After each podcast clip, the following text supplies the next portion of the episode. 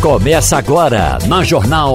Opinião com qualidade e com gente que entende do assunto. Com Geraldo Freire, Romualdo de Souza, Wagner Gomes e jornalistas do Jornal do Comércio, deixando você bem informado. Passando a limpo. Eita, deixa eu entender aqui a Sandra, desde hoje que ela pede, ela diz. Já tentei por, por várias vezes e não consigo comprar o livro. Onde é que encontro o seu livro e tal? Veja, eu não tenho controle do livro, eh, mas as informações que tenho é que você tem esse livro na Livraria Imperatriz, qualquer uma delas nos shoppings. E aí eu tenho certeza que tem, porque eu passei por lá e vi, e até anunciei no Instagram, na Livraria Jaqueira do Recife Antigo, no, no Passo Alfândega. Então você ali tem, e tem um bocadão, você logo na entrada já vai encontrando. Entendido? Para o Passando a Limpo, nós temos a bancada com Romualdo de Souza, com Fabiola Góes, com Fernando Castilho e com Wagner Gomes. Mas, Romualdo, falo em livro, me vem coisas de memória. Eu estava vendo ontem uma imagem de Fernando Henrique, é, no encontro aí com o presidente de Portugal. Aí você, o peso da idade já chegou e chegou arrebentando. Ele com enorme dificuldade de andar. Uh, então. 93 anos. A parada é dura, né, rapaz? É. Para todo mundo. Mas né? a cabeça no lugar, né? Uhum. A cabeça em ordem. Não, ele não falou ontem, não, viu? Uhum. não sei se. Será que mudou daqueles dias para cá? Vamos ver. Oi, Romualdo. Pois é, a visita do presidente de Portugal causou um certo estremecimento nas relações internacionais, e quando eu digo relações internacionais, tem a ver apenas com a diplomacia. Aliás, houve até uma expectativa aqui em Brasília de que o presidente de Portugal reunisse a imprensa, alguns convidados da embaixada portuguesa, para um vinho português no final da tarde, que acabou não ocorrendo, porque o presidente de Portugal iria se encontrar com o presidente da República do Brasil, mas Jair Bolsonaro deu um piti. E quando alguém dá um piti, dá um chilique. Tudo porque, segundo o presidente do Brasil, o presidente de Portugal se encontrou primeiro com Lula, com Fernando Henrique e depois com o, o ex-presidente Michel Temer e deixou o presidente brasileiro por último. Olha, é, essa é uma visão. A outra visão seria: a gente é, encontra-se primeiro com os gradualmente inferiores, depois se encontra com a autoridade, a autoridade máxima. É uma outra tendência. Na prática, Bolsonaro dispensou o encontro com o presidente de Portugal. E acabou que o vinho que tinha sido prometido, eh, e esse encontro de jornalistas com o presidente Marcelo Rebelo, acabou não ocorrendo e aí o presidente do Brasil também não deu a mínima para se encontrar com o presidente de Portugal, Geraldo. Fabiola Góes, dos nossos presidentes aí, que ainda estão vivos, vamos lá, com Sarney, com Lula, com Temer, com Bolsonaro, com Collor, qual que deixou melhor imagem internacional? Olha, Geraldo, Lula teve certamente uma imagem muito positiva, principalmente porque era um grande aliado do ex-presidente Obama o Obama meio que introduziu o Lula para a comunidade internacional, ele foi recebido por vários outros presidentes. Então, assim, a gente obviamente tem que citar José Sarney, Fernando Henrique Cardoso, que foram os dois, depois de Lula, na minha avaliação, que tiveram a melhor imagem. Mas eram tempos áureos também do Brasil, né? Os números do Brasil de combate à fome, de tentativa de redução de desigualdade social eram muito positivos na época. Então, o Lula faturou muito nesse cenário internacional. Oi, Wagner? Ô, Geraldo, eu não sei como é que se diz piti lá em Portugal, não sei qual o verbete análogo a piti, Sim. mas na linguagem diplomática que o presidente da República fez ontem com o presidente de Portugal foi uma descortesia. Você cancelar uma reunião que já estava agendada por um motivo, digamos, besta, torpe, aleatório, é no mínimo uma descortesia na linguagem diplomática. Então, foi de fato, ficou muito feio, muito feio para a imagem do Brasil esse ato do presidente da República ontem para com o presidente de Portugal. O Castilho. Oi. Só queria completar, mas veja bem, o presidente Bolsonaro não está preocupado com isso, não. Nem, é, nem um pouco. É, nem um pouco, não está nem aí. Não é. Esse, é tanto não, que ele esse fez, não né? faz parte do radar do, do governo e é, bom dia ouvinte, bom dia Fabíola, bom dia Wagner, bom dia Geraldo. Mas é a questão seguinte, por exemplo, teve um outro encontro que eu não me lembro como foi o, o chefe de Estado, que ele foi cortar o cabelo. Né? Então eu não estou conseguindo me lembrar quem foi o presidente que o chefe de Estado que estava. Eu lembro dessa coisa, mas. É, ele foi cortar o uhum. cabelo. Então, é. veja bem, o presidente não está preocupado com isso. A verdade é o seguinte: o presidente hoje não dorme, né? E passa 24 horas por dia. É, eu digo não dorme porque é sabido que o presidente tem dificuldade de dormir. É, pensando na eleição. Então, ele faz tudo nisso aí, tudo isso é um, perfeito, um comportamento que é é perfeitamente normal. Quando eu digo não dorme é o seguinte, Geraldo, é porque é comum, a gente sabe, o Romualdo pode até me dar mais detalhes, mas ele passa zap às 3 horas da manhã para as equipes, tudinho. Então vai dormir assim, dorme duas horas, três horas, quatro horas e dando essa passar o WhatsApp a partir da manhã. De maneira que às 8 horas da manhã ele já está no ar, pelo menos às 5. É um, Acho que Romualdo, é, é um operário, né?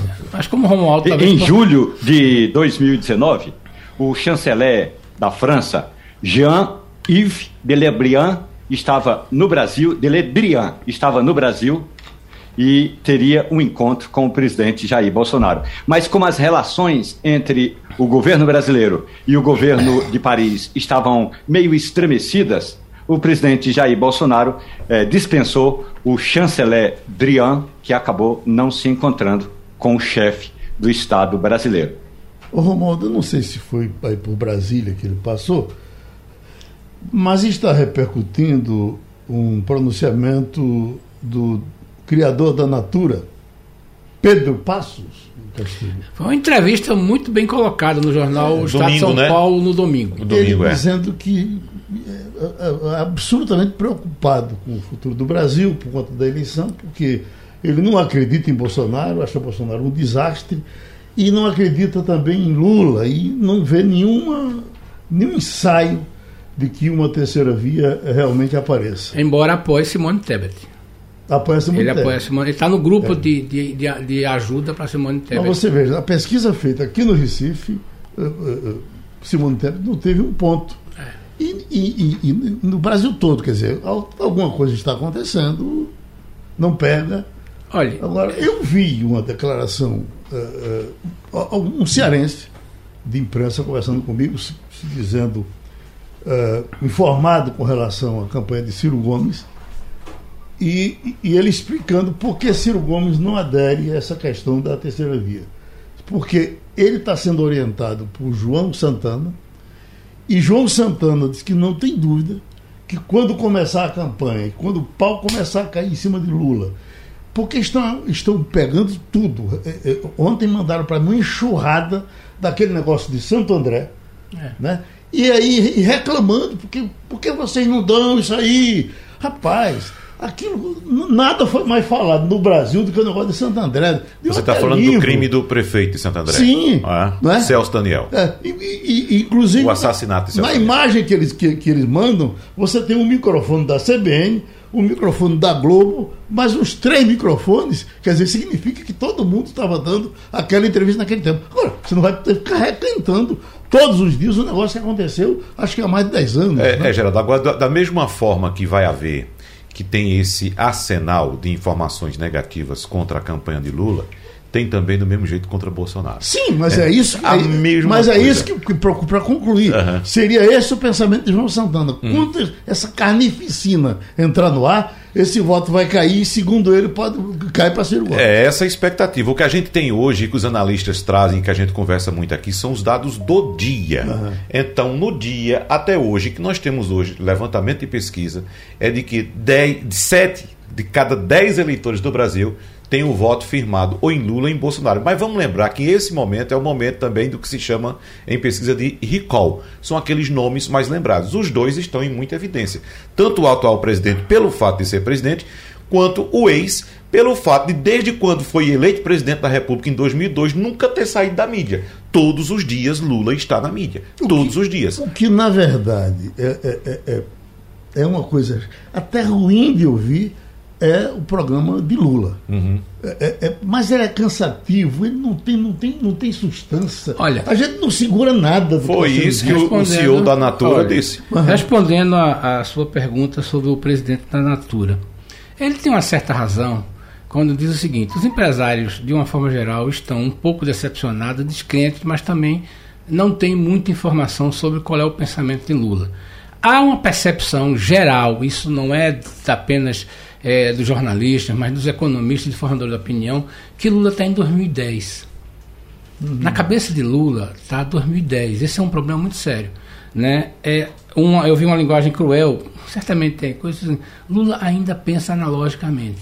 Aí isso é muito preocupante, né? Não é questão de ser ruim, é preocupante. Uhum. Mas ele diz o seguinte: olha, é, a maioria das propostas de Lula é o quê? Novo regime fiscal, tirar teto do gasto, a reforma tributária administrativa sem fala é, consistente, crítica a preço de combustível, falar em abrasileirar preços internacionais, é, mercado internacional não tem nenhuma informação, né? vai cortar a cotação do dólar, né? É, estímulos setoriais novamente, aí a gente vai voltar àquela política cambial, e são temas que foram colocados.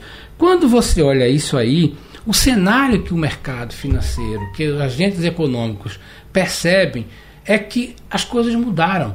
Tá entendendo? Por exemplo, é, coisas, temas que estão aí, essa questão da, das empresas preocuparem com seu entorno, com seu comportamento, com sua questão social, as empresas, tá entendendo? Enquanto o governo vai para o outro lado, né? Essa questão da empresa estar tá mais colocada socialmente, bem colocada na sociedade. Como é que o presidente pensa isso? A linguagem de Lula, que eu acho, e aí é um palpite meu que não entendo nada de política, vai ser o seguinte: você comia carne em 2010, uhum. agora você não come. Você andava. Veja bem, isto é suficiente para uma eleição? Talvez seja. Agora, o que vai acontecer no dia 1 de janeiro de 2023, seja qual for o presidente seja qual for o presidente, é um problema muito sério que a gente está discutindo hoje. Hoje, agora. Que é a questão exatamente. dos gastos do governo para ganhar a eleição. Mas outra coisa para lamentar, é um para lamentar é que a decisão já está tomada de que não irão para os debates nem Lula nem Bolsonaro. E aí, você, dessa, aí é que é, você não vai saber de programa claro, de ninguém mesmo. É, né? é até porque no debate é mais uma, uma questão. Mas, Eles não vão debater programa governamental. É. Vão debater quem é sujo, quem roubou, quem não roubou, quem é comunista, é. quem não é. Né? Quem é contra a família, quem é comunista, quem roubou, quem não roubou. É isso, né? Quem tem rachadinha, quem, a, a, quem é, roubou os cofres da Petrobras. A, o debate vai ser esse. A gente não vai ter uma solução para o problema central que o Brasil não está percebendo hoje, que é exatamente o que Fernando Castilho falou aqui. Os cofres do país estão arrebentados. Então, quem assumir esse país em 1 de janeiro sinceramente, vai ter muita dificuldade. Aí qual o problema de Lula? Quando Lula assumir, quem votou em Lula pensando em no Lula de 2002 vai dizer: Ó, oh, quero comprar minha geladeira, quero comprar minha televisão, quero comprar meu carro, quero a gasolina barata, quero viajar. E cadê? Não vai ter. Né? E o pior ainda é o, o atual governo ser reeleito, porque até hoje não apresentou nada do ponto de vista consistente em economia e vai consertar esse país com o quê? Na sua segunda pátria, Fabíola Góes, nos Estados Unidos, se elege um presidente sem programa? Olha, não se elege. Agora, o que eu tenho percebido aqui no Brasil é bem parecido do que, do que aconteceu com os Estados Unidos nas últimas eleições. Uhum. O país estava rachado, totalmente dividido né, entre republicanos e democratas confusão do Biden com o Trump.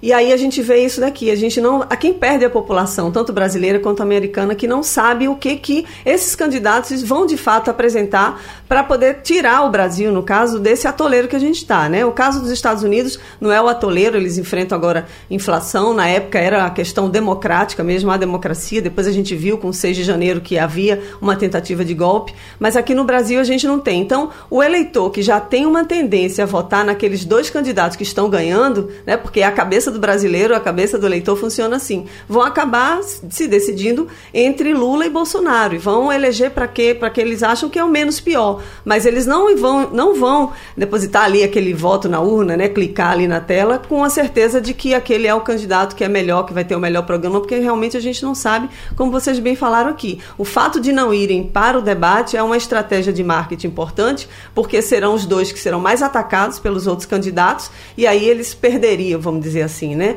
Mas é, mas é um absurdo, né? A gente ter os dois principais candidatos não participarem de debates. Oi, Romualdo. É, eu fico imaginando também, eu volto a bater numa tecla que eu é, lamento profundamente que o Brasil não discuta. Nós vamos eleger 513 deputados federais, especificamente em Pernambuco serão 25 deputados federais e um senador, e esse debate não chega à mesa do eleitor. Ou seja, é esse, é esse grupo, é, 513 deputados e 81 senadores, que vão formar um colegiado que poderão ou não aprovar as medidas impostas pelo novo governo, quem quer que seja esse governo. E a sociedade brasileira está dividida aí entre o menos pior. Lamentavelmente, a sociedade brasileira ainda não se deu conta da importância da eleição do poder legislativo. Queria... Sejam os 5, 49 deputados estaduais, os 25 deputados federais que representam Pernambuco, mais um senador e o colégio eleitoral como um todo. O Brasil ainda não está maduro não está politicamente preparado para discutir eleições do poder legislativo. Eu queria só completar o raciocínio de Romualdo dizendo o seguinte: Desses 25, é, certamente 10 não voltarão, porque a estrutura da, da, da, da eleição mudou. Né? Agora não tem mais coligação, então o deputado não vai eleger mais 5, 6, talvez eleja um. De modo que. Irá um pior, né? De modo que ao menos 10, ou menos talvez até 15, não voltarão. Portanto, é o seguinte: o, o, o, o crime, né, e a gente pode usar essa palavra, que eles estão perpetrando contra Pernambuco nessas votações que fizeram agora, a palavra pode ser dura, mas a sensação que passa é essa mesmo. Boa parte dele não vai poder ser cobrada porque o cara não vai ser reeleito. O problema vai ser com os que foram eleitos, né? Que vão ter que gerir essa conta. Segundo, é importante observar, os três senadores de Pernambuco, os três Claro que um é o relator da emenda. Votaram a favor dessa PEC agora que está aí. É importante o eleitor perceber isso, porque assim, qual é a desculpa? Qual é o argumento que o senador Japa Vasconcelos vai dizer? Eu votei porque isso é ruim politicamente? Então, o senador Vasconcelos, né? Tá isso aí. O senador Humberto Costa, que é do PT, uhum. certo? Votou isso. O senador Fernando Bezerra Coelho, a gente pode dizer o seguinte: não. Ele votou porque ele é o relator da PEC. E é interessante a mudança de posição do, do, senador Fernando Bezerra Coelho, porque é uma razão muito simples. Ele foi o relator da emenda que definiu que deveria haver dinheiro para ajudar os estados. E aí, na outra semana, ele muda e diz: não, esse dinheiro não vai ser mais. Esse dinheiro vai ser agora usado para pagar PEC de cão. Essa é a coisa que a gente está vendo. Então, Ô, esse Castilho. é um comportamento muito forte. Diga. É, eu, eu, não sou advogado de ninguém, mas apenas da informação. O senador Humberto Costa, do PT, embora o PT estivesse literalmente e politicamente destroçado naquela votação, tanto é que todos os petistas votaram a favor da chamada PEC Kamikaze, mas Humberto Costa estava, estava viajando ao norte, estava na região é, do Amazonas. Mas os dois senadores, é, Fernando Bezerra Coelho e Jarbas Vasconcelos, votaram sim a feita, favor. Feita a correção. Agora, é verdadeira Minhas desculpas ao senador Humberto E aí é importante discutir é, que o PT, todo o PT, votou a favor dessa proposta. É, é isso é importante enfatizar, porque a gente está vendo aí Lula, Ciro e Simone Tebet atacando a PEC, que está sendo chamada agora de PEC eleitoral, não é isso? Então, os, os parlamentares do PT votaram a favor.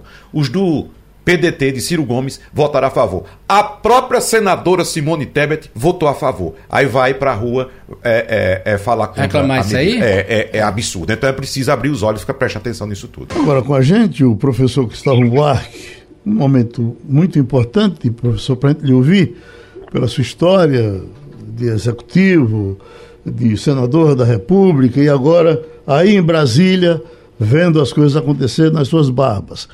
Queria começar conversando com o senhor sobre essa PEC kamikaze, essa PEC eleitoreira, qualquer coisa que se, se queira dizer. O que a gente observa é que tem 100% dos especialistas dizendo que vão pagar muito caro por isso no ano seguinte. Uh, eu não encontrei ainda nenhum economista que, que fosse a favor do que está acontecendo. Aí, quando você chega uh, do lado da oposição, uh, o pessoal diz: não, mas os parlamentares não podem votar contra um pacote de bondades que o presidente da República está oferecendo.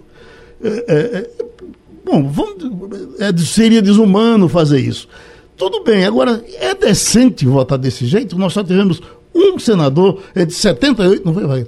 78 no entre, primeiro turno. Entre, entre 70 tivemos um que foi Serra que votou contra o resto. O único que, votar, que votou contra, uhum. José Serra, PSDB. Oi, oi, professor Cristóvão. Bom dia, bom dia a você, a cada um e a cada uma dos presentes. Eu fico feliz em estar nesse debate que você traz. Eu vou resumir com duas frases. Uma, a democracia está sendo suicida. E dois, o presente está comendo o futuro. A democracia é a vontade da maioria das pessoas. Logo, a democracia é imediatista. Ela busca atender o que a pessoa, o eleitor, quer neste momento. E tem pouquíssima consideração com o longo prazo. Então, os que votaram por essa PEC não estão pensando no futuro nem no Brasil. Estão pensando na reeleição e sabendo que o eleitor quer resolver o seu problema imediato. Agora, antes de voltar que o presente como o futuro, vamos analisar. Mas e as pessoas que estão com fome, necessitadas, pobres? Essas precisam do presente, não tem que considerar o futuro. Aí eu digo, por que os parlamentares não foram buscar esse dinheiro no fundo partidário? Nesse imenso fundo que vai se gastar nas eleições, nos subsídios fiscais para coisas que servem aos ricos e não aos pobres, nas vantagens, nas mordomias. Ou seja, o presente permitiria cobrir aos pobres. Eles não quiseram. E aí é que vem a ideia, o presente no Brasil está comendo o futuro. Para não tocar nos privilégios e para atender necessidades imediatas, nem digo que seria isso uma desculpa. Não. De fato, essa transferência de 600 reais vai ajudar. Então, para resolver esse problema imediato, estamos matando o futuro. O futuro da democracia e do funcionamento da economia da sociedade são, não são bons no Brasil. E como o futuro da economia da sociedade não parece bom, aí a democracia poderá chegar um momento que não vai existir. Não é o Bolsonaro que pensa fazer o seu golpezinho. Não. É a realidade que pode levar à exigência de governos fortes para consertar no futuro os erros do presente. Resumindo, o presente está comendo o futuro e a democracia está sendo suicida. Fábio Logóis? Bom dia, professor Cristóvão Buarque. Eu queria que o senhor comentasse um pouquinho em relação à piora da percepção de risco dos investidores internacionais com a economia brasileira, levando a uma possível desvalorização do real por causa dessa PEC. Pergunta excelente. E não é só a desvalorização do real, é a desvalorização do Brasil como uma entidade econômica capaz de atrair investimentos. Nós, eu digo nós, porque eu não gosto de dizer a culpa é de um grupo ou de outro, nós todos dessa geração, especialmente nós, economistas, eu sou um deles, nós não percebemos que além de capital, trabalho, recursos naturais, tecnologia, inovação e educação, eu incluo também, tem um outro fator de produção fundamental, é confiança. A economia que gera confiança atrai capital, consegue formar o trabalhador, consegue fazer funcionar a economia. E a economia no mundo de hoje que não exerce confiança, caso da Venezuela talvez seja o melhor exemplo, se corrói. E o Brasil não está preocupado com esse fator. Lamentavelmente, aí é uma coisa que une esquerda e direita no Brasil. A gente não vê a preocupação, é como passar confiança no mundo. E confiança exige, primeiro, uma moeda estável, um governo responsável. Agora, exige também uma população educada, exige não ter doenças endêmicas que o turista pegue na rua, exige não ter o perigo de ser assaltado, é um conjunto de, de, de comportamentos, de medidas, de ações que levam a haver confiança. Você lembrou bem quando fala do dólar. O dólar hoje cai, não é porque a gente exporta pouco e importa muito. Cai porque não há confiança na moeda brasileira, porque não há confiança na economia. Sem economia confiável, o capital não vem. Os compradores não compram, os vendedores não vendem, e aí vem aquilo que se chama recessão de um círculo vicioso. Professor Cristóvão Buarque, me chamou muita atenção essa frase do senhor aqui, apontando que a democracia está sendo suicida. Eu queria tirar algumas dúvidas, professor, com o senhor em relação a essa sua colocação. Eu queria saber se, por acaso, o Brasil não estava preparado devido aos problemas que temos de formação do nosso povo, inclusive de educação, como o senhor aponta muito, não estava preparado para enfrentar ou para viver um regime democrático. Até porque, professor, a gente sabe muito bem, todos os representantes do povo brasileiro que estão ocupando eh, os legislativos, os executivos, inclusive o Poder Central também, todos eles foram democraticamente eleitos, professor. E são, no meu entendimento, queria saber do senhor, o fiel retrato do povo brasileiro, até porque os políticos também saem do povo. Então, não estávamos preparados para enfrentar essa realidade, professor? Sua pergunta é formidável e merece muita reflexão. Mas eu vou começar dizendo que o Brasil não está preparado para muitas coisas. Não está preparado para mandar um homem à lua, não está preparado para ter prêmios Nobel em cada ano. O Brasil não se preparou, de fato, para a democracia. Mas não dá para você querer que as coisas venham pelo autoritarismo, até porque o propósito é a democracia. Então tinha sim que a gente ter a democracia. O que precisava era fazer a democracia funcionar bem. E aí uma coisa que está dificultando é que o momento acena para um futuro negativo, ruim. E nós não estamos vendo políticos na democracia oferecendo uma proposta de um futuro melhor e esse político ser confiável. Se o político chegar e disser, olha, o problema não é o preço do combustível, isso tem que ser alto mesmo porque o petróleo vai acabar. Nós temos é que ter uma economia que não precisa de combustível fóssil, que vai levar 20 anos. Aí não ganha eleição. Então a incapacidade dos políticos democráticos progressistas de oferecerem um desenho de um mundo melhor, viável, e de passarem confiança no eleitor é que faz com que a democracia não esteja funcionando. Ou seja, a culpa não é tanto, não é da democracia, é dos políticos democratas. Essa é a culpa. E nós, mais uma vez eu gosto do pronome nós, no plural, não estamos oferecendo uma proposta nova, viável e confiável da parte do eleitor em nós.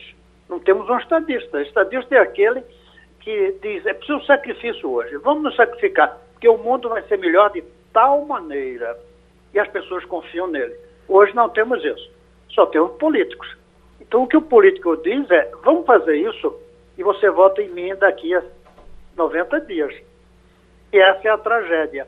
A falta de uma visão de futuro e que essa visão seja mostrada por alguém que passe confiança. E volto a insistir para concluir.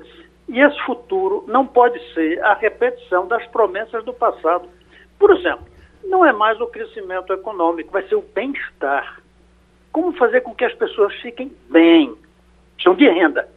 Mas não é só o aumento da renda. O aumento da renda somente não resolve os problemas. Como convencer a opinião pública disto?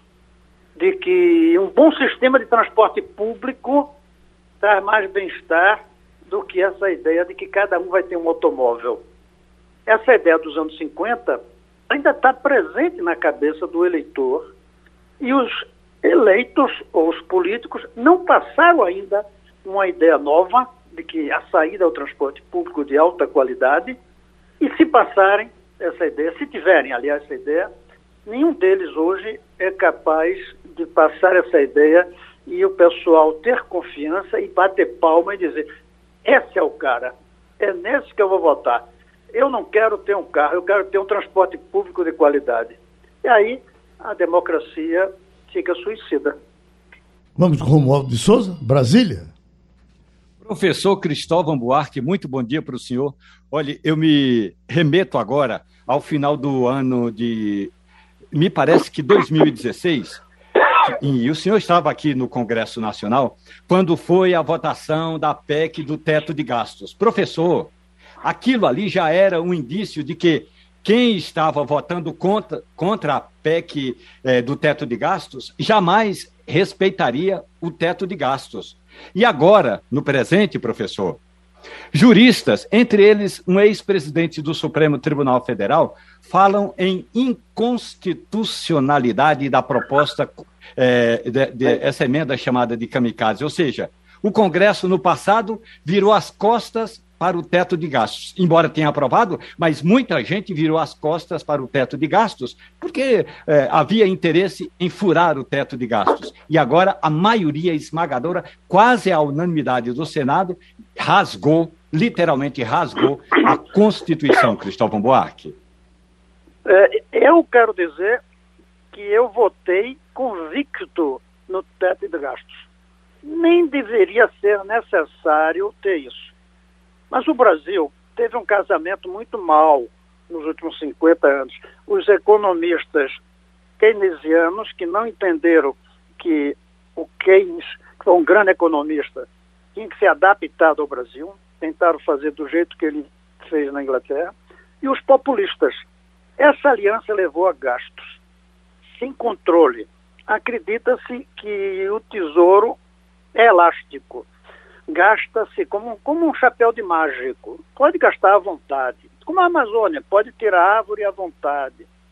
Então, isso foi uma tragédia nesses últimos séculos. Precisava de dar uma pancada nisso. E foi o teto de gasto. Votei convicto. Agora, o PT não pode reclamar de Bolsonaro furar o teto, porque o PT foi o primeiro a criticar o teto. Uma das causas da minha derrota aqui na última eleição para o Senado é porque eu votei pelo teto e dizia em todo canto que fiz certo. Porque o PT passou a ideia de que isso tirava dinheiro da educação. Não. O teto permitia gastar dinheiro em educação, desde que tirasse dos ricos, desde que tirasse dos desperdícios do governo, desde que usasse melhor até o próprio dinheiro da educação. Mas criou-se a ideia de que no Brasil o tesouro é limitado e o tesouro não pertence ao povo, não pertence aos contribuintes. Isso talvez via do império, quando o, o tesouro pertencia ao imperador. Ah, hoje a gente acha que o dinheiro do governo vem do ar, que é a maquininha que faz dinheiro.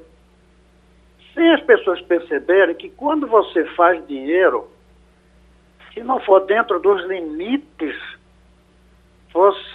traz inflação. E inflação faz com que o dinheiro vire um cheque sem fundo ou um cheque meio fundo. Você trabalha, recebe 100 reais do seu trabalho, mas só vale 90. A PEC do teto é uma necessidade fundamental do Brasil. E, lamentavelmente, você tem razão. Tem uma aliança entre direita e esquerda para derrubar o teto. O Lula já disse que ia acabar com o teto. Depois, felizmente, se desdisse. Mas o PT, todo o tempo, foi o grande inimigo do teto. E o teto é necessário. Aliás, o teto é óbvio. Não se pode gastar mais do que se arrecada. Ninguém faz isso em casa e, se fizer, vai pagar caro depois com os juros que tem que pagar de dívida. No caso nosso, é ou mais dívida ou mais inflação, que é a mesma coisa. Os dois comem o salário da gente ou pagando juro ou o dinheiro valendo menos. É triste, mas há uma aliança nacional para que o governo gaste mais do que arrecada. Todo mundo iludido, achando que esse dinheiro não é nosso e que no fim a gente não vai ter inflação. Vai ter inflação sim. E inflação acaba, voltando à pergunta anterior, acaba com a confiança. E sem confiança é como não funciona. Ok. A gente agradece outra vez ao professor Cristóvão Baca a participação aqui no Passando a Limpo. Um recadinho aqui de Severino, que ele diz: Estou aqui no Crato. Veja a Chapada do Araripe, divisa Crato, Ceará e Exu, Pernambuco. O lado de Pernambuco está totalmente fechado. Chuva que não para. Muita chuva aqui no Crato mando lembrança para todos, etc, etc, etc. Então essa chuva está indo longe, Geraldo, porque eu recebi um telefonema de Arco Verde agora pela manhã dizendo que a chuva lá é pesada e é desde ontem chuva muito forte. Muito forte, chovendo muito. Então eu veja só, se, você... se tá chegando lá na divisa com o Ceará, meu amigo, é muita água, viu? Eu não sei se você passou por isso, Wagner, mas uma coisa que me assustou na minha ida agora para Pesqueira, você foi depois para Arco Verde, foi que pela primeira vez na minha vida eu vi o Matuto estilando as chuvas. Pô, é tá chuva demais. demais. eu peguei muita chuva no caminho, muita uhum. chuva a ponto de reduzir muito a velocidade, de ficar na filinha ali, de não fazer nenhum movimento arriscado de ultrapassagem, nada. Uhum. É, entendeu? Então, muita chuva mesmo. Desde quando eu fui lá, eu fui, a, a chegada foi em 23 de janeiro, de junho. 23 de junho, na, na véspera de São João mesmo. Fabíola Góes, a rotina uh, americana dos, dos, atiradores, ela permanece, tivemos esse último agora. Eu já estava uh, uh, me, me espantando com uma palavra do prefeito que estava sendo chamado para tratar do assunto, ele totalmente desarrumado, sem entender por que o americano não aceita a redução do uso de armas. Bom, esse assunto Ainda bem que nós temos. Mas o Supremo parece que não permite, né? Pois é, a questão é que os estados tentam restringir a, essa liberação de armas, pelo menos esses rifles maiores que conseguem né, atingir múltiplas pessoas. Ele, os estados tentam restringir, mas aí a Suprema Corte incorre naquela segunda emenda nos Estados Unidos, aquele direito de portar arma. Então, não avança, isso é um grande desafio. Os Estados Unidos hoje vivem uma epidemia por conta da quantidade de pessoas mortas em, em nesses, nesses massacres, né? E agora esse ano são 309 casos. O ano passado, nesse mesmo período, foram 327. Em 2020, 256, com pelo menos quatro mortos ou quatro feridos. Essa ontem, né, que foi o dia em que os Estados Unidos comemoram sua independência, houve esse massacre, né, em Illinois, perto de Chicago, uma cidade perto de Chicago, Highland Park. E a prefeita, inclusive, deu uma declaração recentemente, agora de manhã, dizendo que a arma foi comprada legalmente. Ou seja, qualquer pessoa que. Então, tem... É uma prefeita. É uma prefeita uhum. em Highland Park, né? Sim. Que é essa cidade perto de Chicago. Então ela disse que a arma foi, foi comprada mesmo. E tem um suspeito, né? O Robert Cohn, Crimon, que é um suspeito desse massacre, tem 22 anos de idade, é um rapper que conhecido de mais de 18 mil seguidores em Spotify. Eu acho que agora já as redes sociais dele estão suspensas, mas é o principal suspeito de ter atirado de cima de um prédio contra essa multidão por volta de 10, 10 e meia da manhã. Fabiola, os atentados terroristas eh, praticamente desapareceram, Sim, né? Des, é, desapareceram. Uhum. Aí esse terrorismo doméstico, Sim. né, que o Biden tanto fala. E há um esforço muito grande dos republicanos, dos democratas, dos, dos de, democratas, não republicanos, no Congresso para tentar apertar, né? O Biden tá mandando, mandou para o Congresso americano um projeto para restringir o, a venda de armas para menores, né? E aí isso emperrou, e aí é uma grande discussão por causa dessa segunda emenda do direito ao porte de arma. O fato é que vai apertar agora para quem tem antecedentes, antecedentes criminais e algum problema mental. Tem um argumento grande dizendo que a maioria desses ataques são efetuados por pessoas com doenças mentais, mas já tem uma nova pesquisa que saiu dizendo que só 4% desses atentados é cometido por pessoas que têm doença mental. Ou seja, as outras pessoas que estão cometendo, cometendo esses crimes, eles são normais, né? É uma depressão, é algum momento de fúria, e aí sai matando essas pessoas. Ô Família, e qual é a posição do presidente Joe Biden, que fica desde o começo do mandato tentando aumentar sua popularidade, e agora também levanta a bandeira do desarmamento dos Estados Unidos, sabendo que desarmamento é uma proposta contra a maioria do, do, do povo norte-americano. É, porque 60% da população americana aprova. Aprova exatamente. Né? E, e é... ele tenta elevar a popularidade, mas ao mesmo tempo tenta combater o armamento que vai de encontro à, opinião pública. É, não está funcionando. Não só essa, Wagner, mas outras medidas do presidente Biden, elas acabam se tornando impopulares. Ele tenta alavancar a popularidade dele, que está muito baixa, a aprovação do governo está muito baixa, não só em relação a isso. Aí agora vem a questão do aborto, né, que a Suprema Corte também está barrando. O Congresso americano é um Congresso conservador. A população americana, quase 70% dos americanos, eles aprovam né, a, a decisão da mulher de, de ter um aborto legal. E aí os estados tentam também barrar, porque tem alguns estados que são controlados pelos republicanos mais conservadores, como Texas, que impede as mulheres. Aí está acontecendo. É, as mulheres têm recorrido a outros estados, os estados que ainda permitem. Mas o que o Biden quer é uma legislação federal para unificar tudo isso, tanto em relação ao aborto quanto em relação à arma.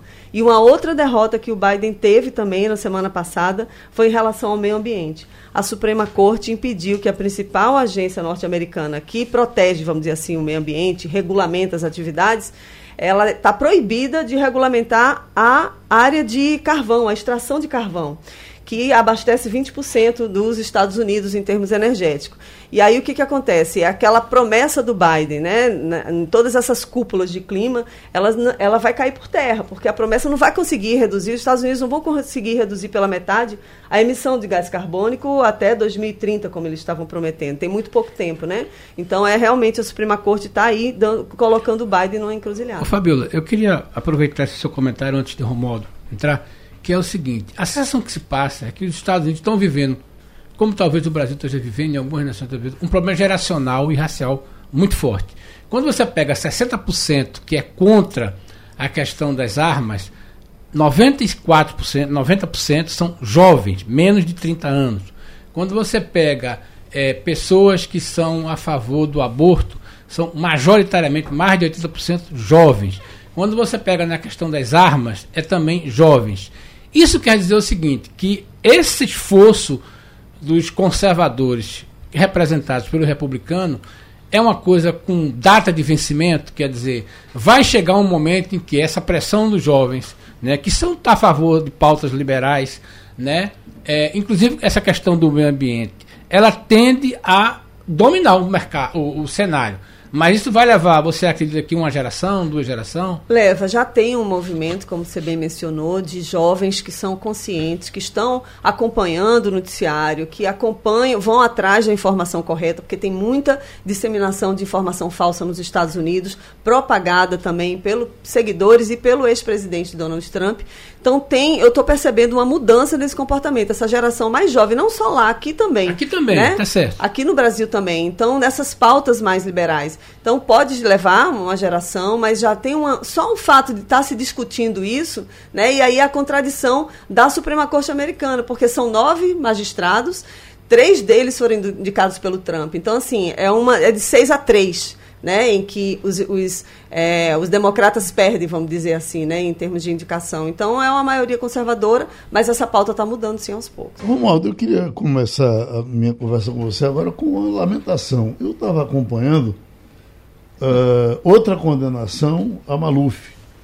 A justiça condena Maluf, que já está em prisão domiciliar, que já está caminhando para 100 anos, está parecendo um, um, um caranguejo. E e só tem punição nesse país para Maluf, por que, que, a gente não faz uma campanha para dizer, então, deixa Maluf fazer as coisas dele?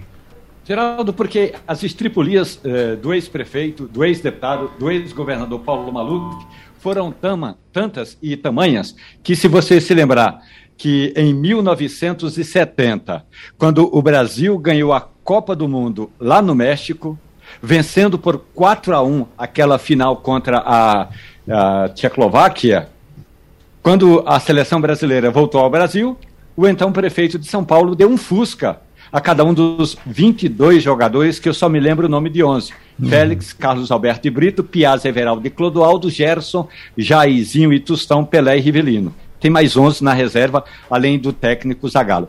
Então, as estripulias de Maluf são antigas. Algumas se arrastaram muito. E outras, como essa condenação agora é, por esses dias, não é, Geraldo? Tem a uhum. ver com a elevação de gastos, ou seja, gastou além do necessário. Ou, numa palavra mais comum, que a gente conhece muito bem aqui no Brasil, já no passado, Paulo Salim Maluf sabia fazer ou sabia dar suas pedaladas, viu, Castilho, para burlar ainda não havia a lei do teto de gastos, mas para burlar a legislação que impedia o gestor de gastar onde não tivesse dinheiro. Só para completar essa informação sobre o Dr. Maluf, Paulo Salim Maluf, que é um do, continua sendo um dos homens mais ricos de São Paulo. E eu me lembro que uma vez ele disse que estava falando de 2 milhões de dólares para umas comprinhas da Silvia, que também é mais rica do que ele, uhum. doutora Silvia. Mas vê uma coisa interessante, por uma questão de história. Foi Paulo Salim Maluf e Pedro Correia quem alertaram o presidente Lula na questão do mensalão. É uma contradição histórica, né? veja bem, Maluf e Pedro Correia foram ao presidente e disse, presidente, essa história que Zé Disseu está montando vai dar problema para o senhor. Uhum. E deu.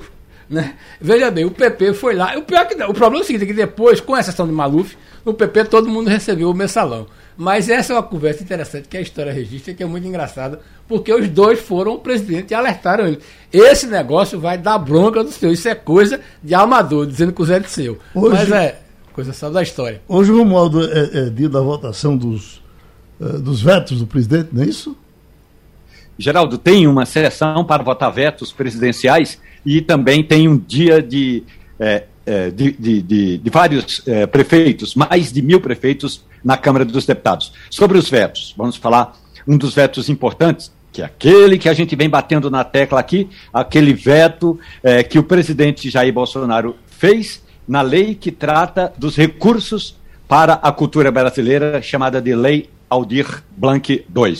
Então, são vários vetos, entre eles está esse aí relacionado à cultura. E sobre a vinda dos prefeitos a Brasília, Geraldo Freire, são mais de mil prefeitos, de um total de 5.500, que estarão na capital federal hoje, dizendo, mostrando com uma planilha daquelas de Excel e outras planilhas feitas em papel de padaria, papel de pão, dizendo na Câmara dos Deputados: olha, mostrando aos deputados: olha o tamanho do buraco que essas propostas está causando nos gastos das prefeituras. Ou seja, as prefeituras vão ficar sem dinheiro até para gastar com a educação, Castilho. Os estudos apontam que entre os, é, uh, furar o teto, entre aumentar esses recursos aí para os programas sociais, entre a chamada PEC que reduziu uh, o ICMS e entre essas medidas que criam uh, salários para algumas categorias ou pisos salariais, os municípios vão perder algo em torno de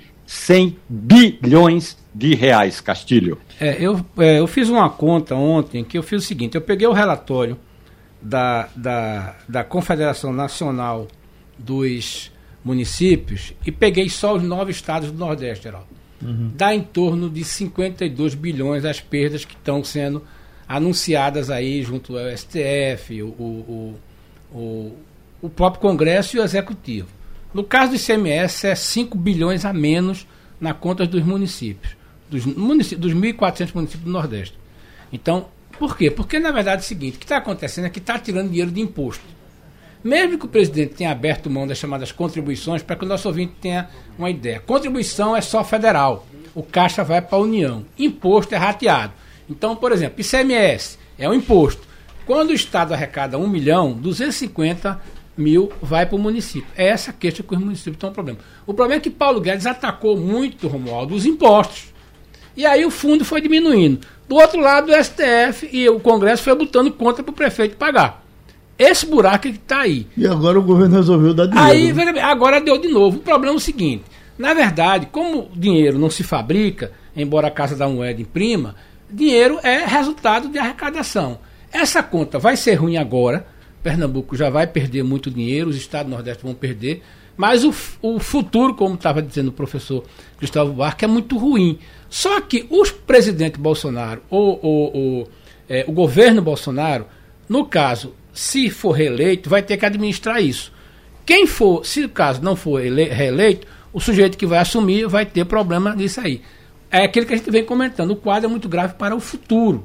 Mas esse ano já vai ser uma desgraça. Uma brechinha, Castilho, que nessa votação agora que vai para a Câmara com relação a Kamikaze, é. O deputado do Ceará, que é o, Meu amigo, relator, Danilo Forte. ele está sim disposto a colocar o Uber na Olha, eu O. Uber, você com no Recife, no Grande Recife, tem 50 mil. Isso. Olha. Entendeu não? É, eu, é. eu, o deputado Danilo Forte é conhecido no Ceará como um sujeito que é muito gastador com dinheiro público. Uhum. Ele, na verdade, ele sempre teve na oposição, porque ele teve na oposição contra os, o, o grupo de Gereissati, é grupo dessa oposição agora e ele é aquele grupo do União Brasil. Né? Se diz um tributarista, se diz um advogado de grande competência, mas na verdade esse tipo de coisa. Mas ele está a serviço desse tipo de coisa. Então ele fez aí. Aí ele coloca isso aí. Aí eu fiz uma pergunta ontem que estava comentando com um monte de aplicativo. O senhor tem ideia de quantas pessoas tem? Doutor, a gente vive perguntando isso. A gente não sabe quanto tem. Uhum. Por quê? Nem o 99 vai dizer, porque isso é um dado estratégico, nem o Uber vai dizer. E aí cai naquela história do caminhoneiro, Geraldo. Uhum. Alguém disse: ah, tem um milhão de caminhoneiros. Aí foram ver, o único registro que tem sobre caminhoneiro é da Rede Nacional de Transporte. É um arquivozinho que você bota lá para não ser parado na rodovia.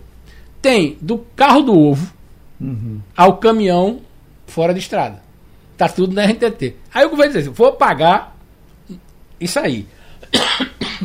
Perdão. Uhum. Não sabe.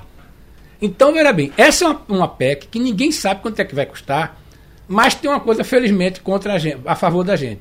É que vai ser muito difícil cadastrar todo mundo que os deputados estão achando que vão ter direito. Pois vale. Geraldo, e tem outro problema.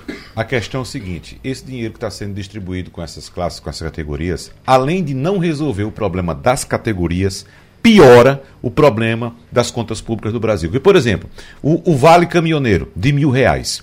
Com mil reais, o caminhoneiro vai conseguir percorrer, sabe quanto? De estrada? 350 quilômetros. Uhum. É como se saísse daqui do Recife e chegasse ali em Custódia. Pronto. Isso uma vez por mês. Você sabe quanto custa um pneu de um caminhão? Um pneu de um caminhão, de uma carreta bitrem, custa em média R$ 2.500. Um pneu, R$ 2.500. Se ele sair daqui, pegar um buraco, estourar o pneu, pronto. R$ 2.500. Ele já perde, inclusive, o lucro dele no frete. Era né? eleger cada, cada caminhoneiro deputado. Olha, veja só, uma carreta, outra conta, uma carreta tem cerca, em média, 40 pneus. Você tem aí cerca de 110, 115 mil reais só de pneu numa carreta. Então, mil reais para um caminhoneiro, para ele percorrer 330 quilômetros, não resolveu o problema dele. E outra coisa, vai aumentar ainda mais o rombo do Brasil. Deixa eu dar só essa notícia aqui que a prefeitura de Tracunhaém, é, a cantora está reclamando, a cantora Tayara Andresa, porque estava fazendo o show e botaram ela para fora do show porque ela não deu um alô ao prefeito. Uhum. Entendeu? Não. Então, olha, veja, isso é outra coisa, isso é bastante comum, Geraldo. Todo show do interior, o cantor sobe não, no palco. Não era só dar... no interior, não, aqui no Recife. Aqui, também. Aqui no Zumbi, todo cara que passava na frente de Cadoca dizia, alô, Cadoca! É, exatamente. Parece uma coisa inocente, é. mas não, isso aí é orientação. Tem que dizer, chamar o nome do prefeito, senão, meu amigo, a confusão é grande. Tem que e terminou assim. o Passando a Limpo. A Rádio Jornal apresentou opinião com qualidade e com gente que entende do assunto. Passando a limpo.